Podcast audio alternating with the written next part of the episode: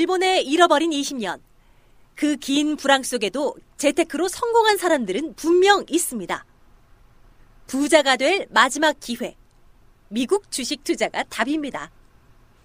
영어 한마디 못해도 주식 생초보도 돈 버는 글로벌 투자 특강.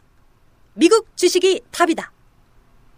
전국 서점에서 구매하실 수 있습니다. 예, 안녕하세요. 다음 카페 주식빵집의 주식 이야기에서 진행하는 모닝 주식빵집 6월 14일자 방송 시작하도록 하겠습니다. 아, 해외 증시 쪽은 상당히 좀 좋지 않았습니다. 초반에는 그런 대로 뭐 상승 전환하기도 했었고 이제 잘 버티는 모습이었는데 아, 중반 넘어가면서부터 뭐 여론조사 결과가 또 이제 보도가 되고 하면서 이제 좋지 않은 어떤 흐름으로 이제 마감이 됐는데요. 아, 일단 뭐 이슈는 역시 또 브렉시트였습니다. 이제 브렉시트 이슈가 계속 이제 작용하다 보니까 아, 유럽 시장도 좀 많이 빠졌고 뭐2% 내외 선 뭐 독일, 프랑스 이런 나라들이 한 1.8% 정도 이제 하락을 했고 여기에다가 이제 스페인이라든가 아니면 이제 그리스라든가 이제 좀 골치, 골치를 예전에 이제 한 번씩 골치 아프게 좀 악질 좀 만들어 줬던 나라들 스페인 뭐 이런 피그스 국가로 우리가 보통 분류를 하는 그러니까 이런 나라들이 한 2% 넘게 하락을 했습니다. 특히 이제 그리스 같은 경우는 거의 증시가 4% 가까이 이제 급락을 하는 그런 형태가 됐고요. 재미있는 거는 어 그 이제 조금씩 그 기존의 어떤 그렉시트 관련된 어떤 이슈가 있었던 어떤 이제 그리스가 영국보다 더 많이 하락하기 시작하는 이제 그런 모습이 나오고 있다라는 게 좀 특징적입니다. 이날 같은 경우 이제 가디언지에서 이제 여론조사 결과를 발표를 했는데 보도를 했죠. 발표가 아니라 보도를 했는데 53% 정도가 이제 탈퇴를 원한다라는 여론 조사가 나왔다는 거죠. 근데 최근에 여론조사 발표되는 추이를 보면 대체적으로 잔류 쪽보다는 이탈 탈퇴하는 걸 원하는 국민들의 여론조사가 훨씬 더 많은 걸로 나타나고 있거든요. 그래서 전반적으로는 조금 분위기가 낙관하던 분위기에서 에이 그래도 설마 이탈하겠어 뭐 이런 분위기에서 좀 반전이 되는 형태로 가고 있습니다. 근데 요거는 이제 현실적으로 당일 투표 결과를 열어보기 전까지는 예단하기는 좀 어려울 것 같아요. 왜냐면 이탈했을 때 파운드와 가치가 폭락을 하고 증시가 좀 좋지 않은 흐름이 나왔다라는 거를 영국 국민들이 좀 인식을 좀 하고 있거든요. 그래서 이런 것들을 감안을 해본다면 뭐 만만한 상황은 아, 마 아닐 거다. 영국 자체도 이제 영국 국민들이 뭐 그걸 갖다가 이제 낙관하기 어려울 것 같아요. 다만 이거는 뭐 우리나라가 이제 영국 국민들의 심정이라든가 상황을 정확하게 인식할 수는 없기 때문에 막연하게 아 뭐 안 나가겠지 설마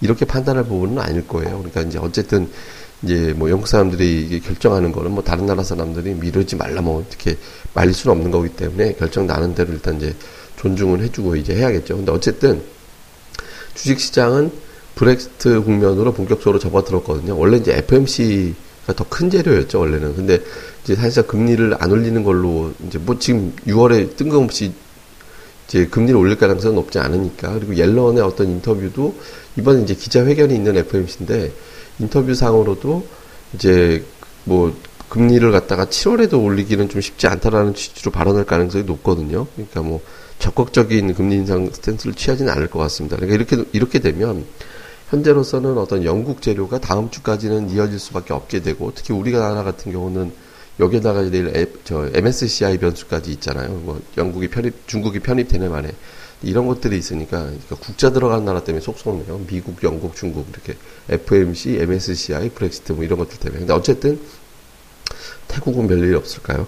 근데 어쨌든 이러한 어떤 상황 자체가 이제 계속 이제 좀 이어질 수밖에 없는 상태다 보니까 이제 시장은 조금 타격을 받는 형태가 될 겁니다. 근데 일단 뭐 제가 이제 영국 관련된 브렉시트 관련된 뭐 기본적인 어떤 이론은 이론적인 설명이라고 표현해야 되나 이런 건 제가 좀 카페에다가 다 올려놨어요. 저희 이제 다음 카페 주식방집의 주식 이야기라는 카페에다가 블랙시트 브렉시트에 대한 어떤 왜 브렉시트가 어떤 건지 그리고 이게 이제 왜 문제가 되는지에 대해서는 내용을 갖다가 제가 쭉 정리를 해서 올려놨거든요. 그러니까 다음 카페 주식방집 오시면 요 내용도 보실 수 있는데 근데 어쨌든 현재 영국이 나간다고 가정을 하고 봐도 어마어마한 그 글로벌 경제에 어마어마한 타격을 주는 내용은 사실 아니거든요. 예, 뭐 그런 내용은 아닙니다. 그냥 근데 이제 대신 불확실성, 그러니까 몇몇 국가들이 따라가면 어떡하지? 따라서 나가면 어떡하지? 그렇게 됐을 때 혹시 유럽 연합이나 유로존이 붕괴되면 어떡하지? 뭐 영국이 유로존 국가는 아닙니다만은 이런 걸로 좀 걱정이 되는 거고 또 이런 것 때문에 또 그리스도 뭐 그렉시트 이슈가 다시 불거지는 거 아닌가 이런 것들이 불거지면서 오늘 좀큰 폭으로 빠졌던 거잖아요. 그러니까 이런 불확실성이 제기가 되는 게 불편한 거지 이 영국 자체가 나가는 것 때문에 결정적인 데미지를 주지는 않습니다. 그러니까 글로벌 경기 결정적 데미지를 준다면 영국도 안 나가려고 하겠죠. 그러니까 왜냐면 자기네들한테도 안 좋은 게 되니까 투자했던 주식이나 채권이 급락하게 되면 영국 입장에서도 썩 좋은 그림이 아니잖아요. 어쨌든 이제 이런 것들 때문에 사실은 이제 파장이 이제 알려진 것보다는 좀 과장된 측면은 좀 있어요. 그렇지만 실질적인 걸 따지는 게 아니라 주식시장은 이런 심리적인 부분을 좀 따져보는 거잖아요. 그러니까 이런 것들 때문에 어쩔 수 없이 단기적으로는 좀 불가피하다. 근데 이거를 반전시킬 만한 또는 막아낼 만한 1차 재료는 이제 미국 FMC입니다. 그러니까 미국 FMC에서 이 부분에 대해서 이제 방어를 해주는 발언, 그러니까 이제 옐런이 이 부분에 대해서 방어를 좀 해주는, 지금 주변에서 자꾸 조장하잖아요. 뭐 이제, 뭐 소로스도 이제, 뭐 금 투자할 때지 주식 투자는 아니다. 뭐 이런 식으로 나쁘게 얘기하고 이제 카라이칸도 계속 주식시장에 대해서 이제 부정적인 취지로 발언을 하고 뭐 이렇게 해서 조금 불편함이 붙어 있는 상태거든요. 근데 이런 상황에서 만약에 이제 반전시킬 만한 재료가 있다면 현재로서는 버핏 아니면 이제 옐런인데 버핏이 뭐라고 이제 발언할 사항은 아니기 때문에 그러니까 옐런이 여기서 이제 뭔가 방어를 좀 해주는 형태가 되면 일단 하락은 저지가 되는 브렉시트 전후까지는 일단 저지가 되는 형태로 진행이 될 겁니다. 그러니까 뭐 하락하는 속도를 완화시켜 주겠죠. 그리고 브렉시트 이슈 지나가고 나면 우리 시장은 또 기관들의 펀드 결산 매물 때문에 조금 더 고전을 하다가 이제 그 다음에 안정이 되는 그런 형태가 될 겁니다. 그래서 단기로는 뭐 미국도 여기다 마이크로소프트 신용 등급을 부디스에서 이제 내려버려 가지고 그런 재료까지 어우러져서 빠졌잖아요. 그러니까 단기적으로는 이 재료 저 재료 좀 불편한 재료가 계속 나올 거예요. 그러니까 약간 고전을 하는 고전을 하는 어떤 그런 흐름들이 이어질 수밖에 없습니다. 근데 이제 요게 잘 보시면 외국인 투자자들이 야간 선물에서 계속 매도를 안 하고 있거든요. 그러니까 지난 주말에도 많이 빠졌는데도 불구하고 순매도 상태가 아니었고 이번 오늘 같은 경우도 외국인 투자자들은 이제 200계약 뭐 소폭이긴 하지만 어쨌든 매수 장중에는 뭐 500계약까지 매수하기도 했었거든요. 이제 그렇게 크게 빠지지 않았고 전일 선물 시장에서도 외국인 투자자들이 최근에 매수한 거에 비하면 매도가 별로 나오지 않았어요. 종가 쪽에서 한 1,700개 매도밖에 안 나왔으니까. 그러니까 외국인 투자자들이 아직 하락적으로 적극적으로 베팅한 건 아닙니다. 그러니까 이거 갖고 엄청나게 하락할 거야 라고 하는 건 아니거든요. 근데 다만 아직까지 외국인들이 본심을 드러내지 않았을 수도 있잖아요. 그러니까 예를 들어서 뭐 한 7천 개 매도가 나와버리면 그동안에 매수했던 게 본물이 터져버리기 때문에 상당히 하락 압박을 받아서 현재까지 저는 1950선 정도를 이번 브렉시트 국면에 이제 저점으로 보거든요. 근데 만약에 외국인들이 선물 한 7천 개 이상 때려버리면 1950이 아니라 1900 초반까지 밀어버리는 경우가 생길 수 있습니다. 그러니까 외국인 선물 동향과 옵션 동향을 보면서 이제 시황을 좀 보되 현재 1차적으로는 50선 정도를 이제 1차 마지노선 정도 이제 보면서 이제 시장 예상. 근데 50 부근에서 지지가 되는 거라면 사실 그렇게 크게 이제 이제 뭐 이렇게 대응할 정도까지는 아니거든요. 왜냐하면 50이 마지노선 얘기는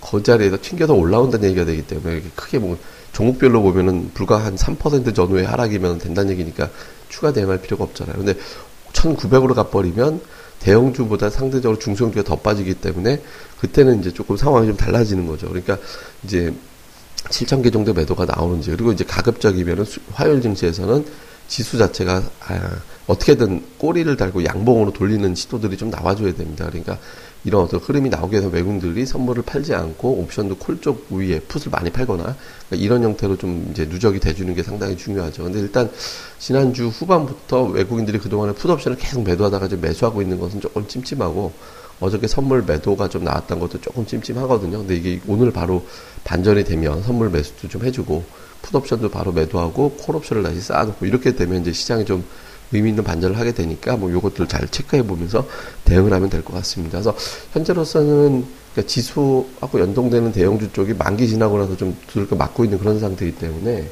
그 외국인들이 적극적으로 확 팔리고 그러지는 않을 것 같아요. 근데 어쨌든 좀 불안정할 때니까 이제 이럴 때 뭐 과감하게 무슨 대, 시세를 내린다 이렇게 하기는 어렵잖아요. 왜냐하면 상승 종목수 비율이 뭐 1대 3, 1대 4 이렇게밖에 안 되는 상태이기 때문에 지금 뭐 적극적으로 수익 낼 수 있는 그런 국면이라고 보긴 좀 어렵습니다. 그러니까 그렇게 놓고 볼 때 그냥 지수 영향 좀 덜 타는 종목들, 그러니까 지수 때문에 많이 빠지긴 했는데, 그러니까 이제 지수 영향을 그래도 상대적으로 좀 덜 탈 만한 종목군들이 좀 있거든요. 그러니까 이런 종목들에 대해서 꾸준하게 어떤 매수하면서 이제 좀 그 뭐라고 해야 되나?